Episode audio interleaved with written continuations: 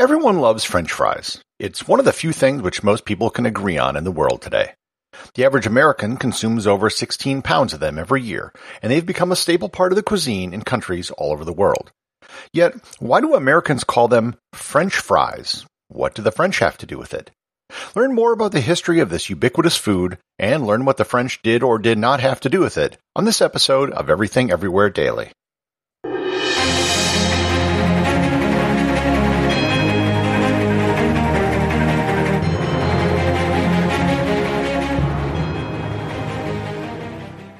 This episode is brought to you by Audible.com.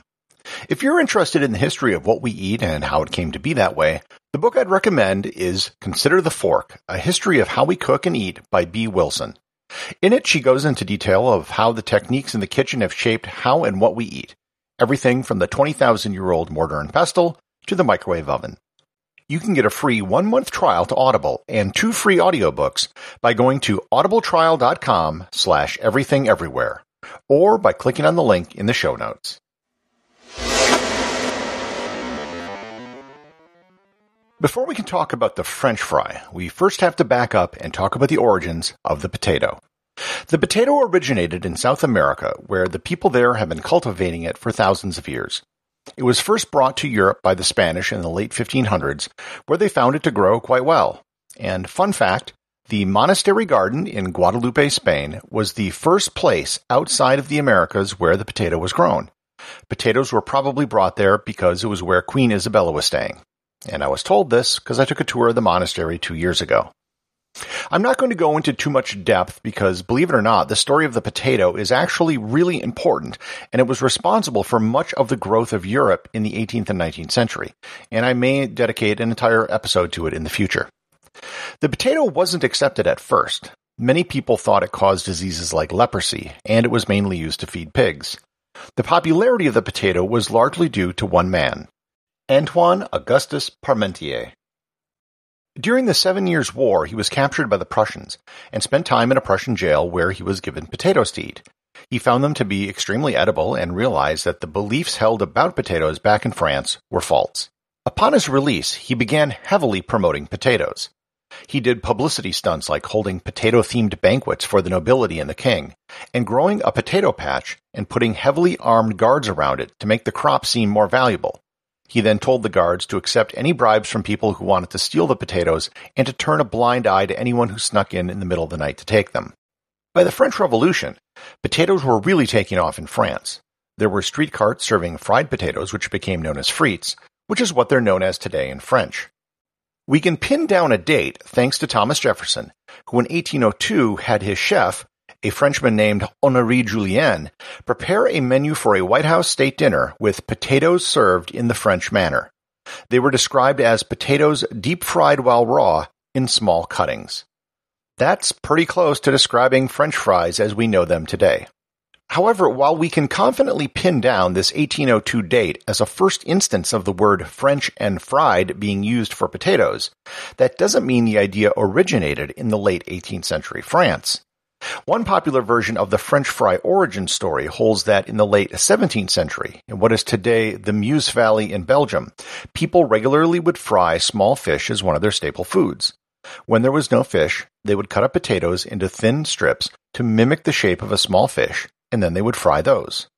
This technique, according to this version of the story, then spread to France when potatoes finally became a popular and acceptable food a hundred years later. This seems to be the best evidence of where the ideas of fried potatoes originated from. Somewhere in what is today France or Belgium, people began frying potatoes around the end of the 17th to late 18th century. But why do Americans call them French fries? There is no universally agreed upon explanation, but there are several competing theories. The first is what I mentioned above. Thomas Jefferson and others began cooking potatoes in the French way. This implies an early adoption of what was called the French technique, which was deep frying. The second explanation comes from Ireland. In Old Irish, to French something means to cut into small pieces. When the Great Irish Migration to the U.S. occurred starting in 1845 due to the Irish potato famine, they brought with them to the United States the dish of Frenched potatoes, which were fried. They then became French fries, the country of France really doesn't have anything to do with it. The third explanation, and the one which is championed by the Belgians, is that in World War I, American soldiers were served the dish in Belgium where they were called frites.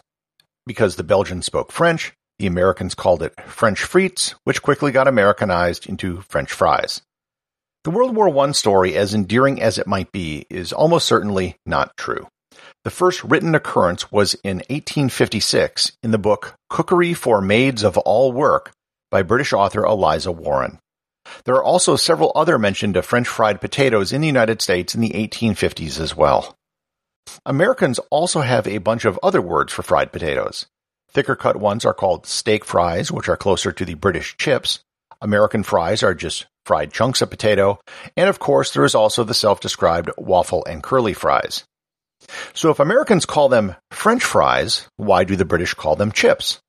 This is actually a much more straightforward story. A cut piece of fruit or vegetable was called a chip.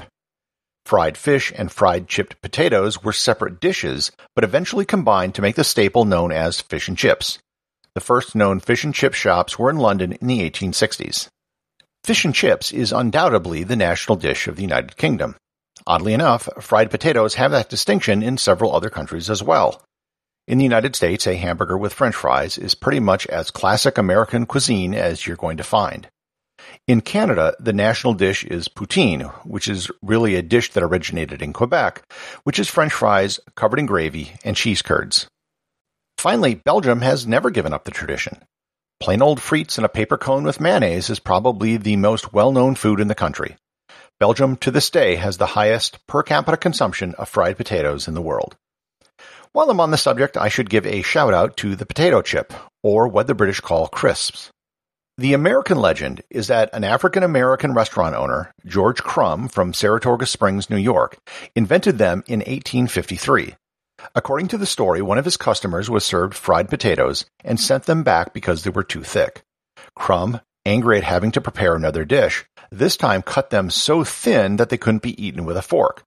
Surprisingly, they were a massive hit and were soon called Saratoga chips. In some versions of the story, that customer was Cornelius Vanderbilt. Sadly, this story too is probably apocryphal, as there are mentions in cookbooks as early as 1822 which mention potatoes fried in slices or shavings.